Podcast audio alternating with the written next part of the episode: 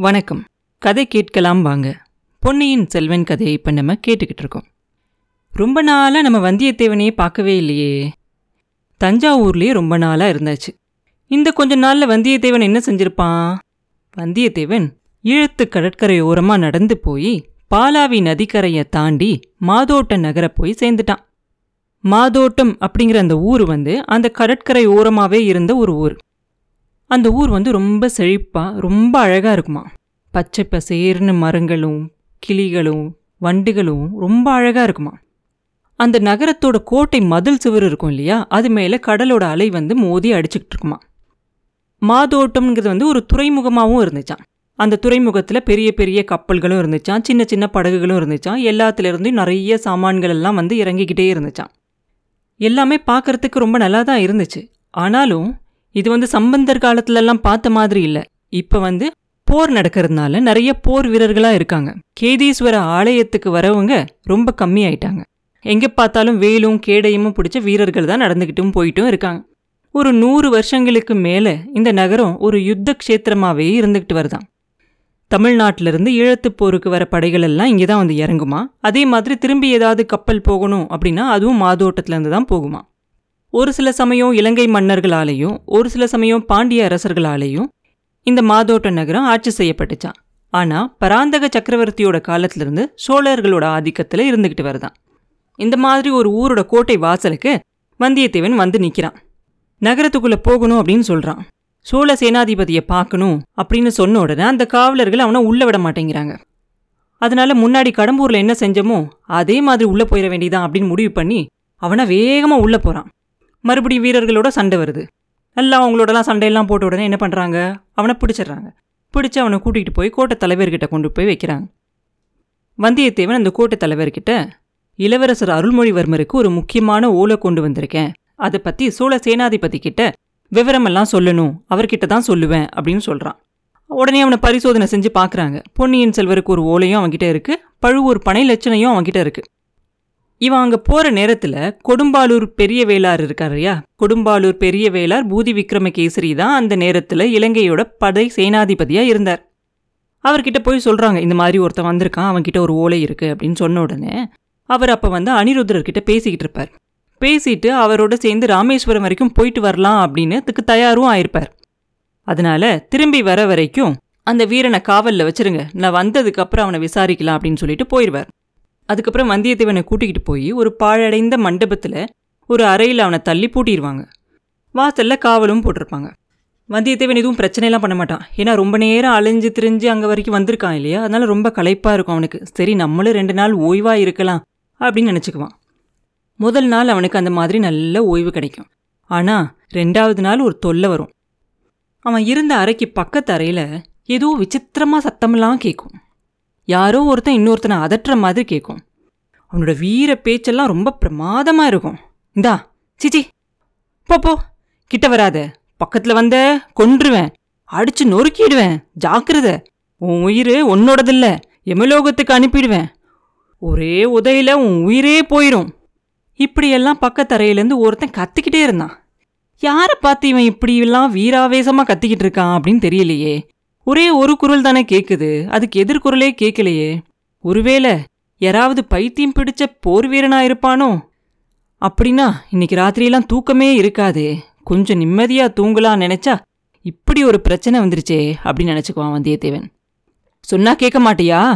சும்மா போக மாட்டியா? சரி சரி உன்னை என்ன செய்கிறேன் பார். இந்த வார்த்தைக்கு அப்புறமா தொப்புன்னு அவனோட அறைக்குள்ள ஏதோ விழுந்துச்சு. படுத்திருந்த வந்தியத்தேவன் தூக்கி வாரி போட்டு எந்திரிப்பான். விழுந்தது என்ன அப்படின்னு உத்து பார்ப்பான்.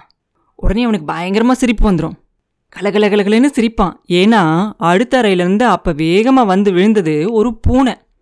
ஓஹோ உனக்கு சிரிக்க வேற தெரியுமா? சரி சரி மறுபடியும் இங்கே மட்டும் வராத. அப்படின்னு அந்த குரல் பக்கத்தரையிலேருந்து மறுபடியும் சொல்லுது. யாரோ பைத்தியக்காரன் அப்படிங்கிறதுல சந்தேகமே இல்லை. இல்லாட்டி பூனையோட இவ்வளோ சண்டை போடுவானா? இல்லை பூனை மனுஷரை மாதிரி சிரிக்கும் அப்படின்னு தான் நினச்சிக்குவானா? ஆனாலும் அந்த குரலை எங்கேயோ கேட்ட மாதிரி வந்தியத்தேவனுக்கு தோணுது. எங்கேயோ எப்பயோ கேட்ட மாதிரி ஒரு ஞாபகம் இருக்கு. ஆனா யாரோட குரல்? எங்க கேட்ட குரல்? நினைச்சு நினைச்சு பார்த்தும் ஞாபகமே வரல அவனுக்கு. எப்படியோ போகட்டும். யாரா வேணாலும் இருக்கட்டும் அப்படின்னு நினச்சிக்கிட்டு வந்தியத்தேவன் வந்து படுத்துக்கிறான். கண்ணை மூடி தூங்க பார்க்குறான். ஆனால் தூங்க முடியல. கொஞ்ச நேரத்துலலாம் அவனோட உள்ளங்கால் மேலே ஏதோ வழவழன்னு தட்டுப்படுது. கண்ணை திறந்து பார்த்தா அந்த பூனை அங்கே படுத்திருந்துச்சு. அட கடவுளே இதை கால் மாட்டில் வச்சுக்கிட்டு எப்படி தூங்குறது? அப்படின்னு சொல்லி உதைக்கிறான் அதை. பூனை நகர்ந்து போயிடுது மறுபடி கண்ணை மூடுறான். மறுபடியும் அவன் பக்கத்தில் கையில் ஏதோ மெதுவாக தட்டுப்படுது. கண்ணை திறந்து பார்த்தா அந்த பூனை வந்து அவன் பக்கத்தில் படுத்து செல்லம் செலுத்திக்கிட்டு இருக்கு. மறுபடியும் கையால் பிடிச்சு தள்ளுறான். பூனை தூரமாக போயிடுது மறுபடியும் கண்ணை மூடுறான். தலைமாட்டில் வந்து பூனை படுத்துக்கிட்டு வாளால் அவனோட நெத்தியை அப்படியே தடவுது. வாளையும் வேலையும் பிடிச்சி தைரியமாக சண்டை போடுற அந்த வீரனுக்கு பூனை அதோட வாளால வந்து தடுகிறத அவனால் தாங்கவே முடியாது. எழுந்திரிச்சு பூனையை அதை கழுத்தை பிடிச்சி தூக்கிக்கிட்டு அவனோட அறைக்கும் பக்கத்து அறைக்கும் நடுவில் இருக்கும் இல்லையா செவுரு? அது பாழடைஞ்ச மண்டபம் தானே? அதனால மேலே லேசாக அதில் உடஞ்சிருக்கும். அந்த உடஞ்சிருந்த அந்த இடுக்கு வழியாக அந்த பூனையை மறுபடியும் அந்த அறைக்குள்ளேயே தூக்கி போட்டுருவான். அதுக்கப்புறம் அந்த அறையில் கொஞ்ச நேரத்துக்கு ஒரே ரகலையாக இருக்கும். மனுஷ குரலும் அதோட இந்த பூனையோட கத்துற சத்தமும் சேர்ந்து ரொம்ப ரகலையாக இருக்கும். கொஞ்ச நேரத்துக்கு அப்புறம் போ தொலை அப்படின்னு குரல் கேட்கும் பூனையோட மியாவ் மியாவ் சத்தமும் கொஞ்சம் தூரமாக போயிட்ட மாதிரி கேட்கும் கொஞ்ச நேரம் கழிச்சு அமைதியாயிரும். வந்தியத்தேவனும் கண்ணை மூடி தூங்கலாம் அப்படின்னு நினைப்பான். அரை தூக்க நிலையில் அவனுக்கு ஒரு கனவு வரும். ரொம்ப இன்பமான கனவு. இளைய பிராட்டி குந்தவை வந்து அவன் பக்கத்தில் உட்காந்து அவன் நெத்தியை தடவி கொடுத்துக்கிட்டு இருக்காங்க. ஆஹா பூனையோட வாளுக்கும் இளவரசியோட கைவிரலுக்கும் எவ்வளோ வித்தியாசம் அப்படின்னு அவன் நினைக்கிறான். அதுக்குள்ளே கண்ணு முழிச்சுக்கிறான். கனவு களைஞ்சு போயிடுது ரொம்ப வருத்தப்படுவான். அடுத்த அறையிலிருந்து யாரோ சுவரை தட்டுற மாதிரி அவனுக்கு தெரியும். அந்த பைத்தியக்காரனாக தான் இருக்குமோ அப்படின்னு நினைப்பான். அப்ப யார் அங்கே? பூனையை யார் எடுத்து இந்த பக்கமாக தூக்கி போட்டது? அப்படின்னு ஒரு குரல் கேட்கும். வந்தியத்தேவன் பதிலே சொல்ல மாட்டான். பேசாமல் இருப்பான். ஆ இது என்ன? பூனை புறான்ற மாதிரி ஒரு சத்தம் கேட்குது இல்லை இல்லை. யாரோ அந்த பக்கத்து சுவரில் ஏறுற மாதிரி தெரியுது. அப்படின்னு நினச்சிக்கிட்டு வந்தியத்தேவன் அங்கே எந்திரிக்கவே மாட்டான். அப்படியே படுத்துக்கிட்டே இருப்பான். காதை மாத்திரம் கவனமாக கேட்டுக்கிட்டு இருப்பான். ஆனால் முன்ஜாக்கிரதையாக என்ன பண்ணுவான்னாக்கா அவனோட கத்தி மேலே ஒரு கையை வச்சுக்கிட்டே இருப்பான். சுவரோட உச்சியில் அந்த ஓட்டையில் முதல்ல ரெண்டு கையை தெரியும். அதுக்கப்புறம் ஒரு முண்டாசு மாத்திரம் தெரியும். முண்டாசுனா தலையில் கட்டியிருக்குது முண்டாசுக்கு அப்புறமா ஒரு முகம் தெரியும் மேலே வர மாதிரி. ஆஹா இவன் ஆழ்வார்க்கடியான் இல்லையா? தலப்பா கட்டினதுனால கொஞ்சம் வேற மாதிரியா தெரியறான். ஆனா ஆழ்வார்க்கடியான் தான் அப்படிங்கிறதுல சந்தேகமே இல்லை. இவன் எதுக்காக இப்படி இங்க வந்தான்? நம்ம இருக்கிறது தெரிஞ்சுதான் இவன் இங்கே வந்திருக்கணுமோ? நம்மளுக்கு உதவி செய்யறதுக்கு தான் இவன் இங்க வந்திருக்கானோ? இல்ல பிரச்சனை செய்யறதுக்காக வந்திருப்பானோ?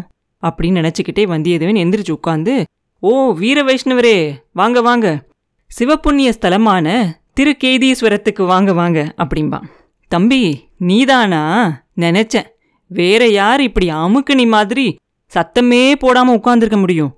அப்படின்னு சொல்லிக்கிட்டே ஆழ்வார்க்கடியான் அந்த அறையிலேருந்து வந்தியத்தேவன் அறைக்குள்ளர குதிக்கிறான். அப்புறம் என்ன நடந்துச்சு? அப்படிங்கிறத அடுத்த பதிவில் பார்ப்போம். மீண்டும் உங்களை அடுத்த பதிவில் சந்திக்கும் வரை உங்களிடமிருந்து விடைபெறுவது உண்ணாமலே பாபு. நன்றி.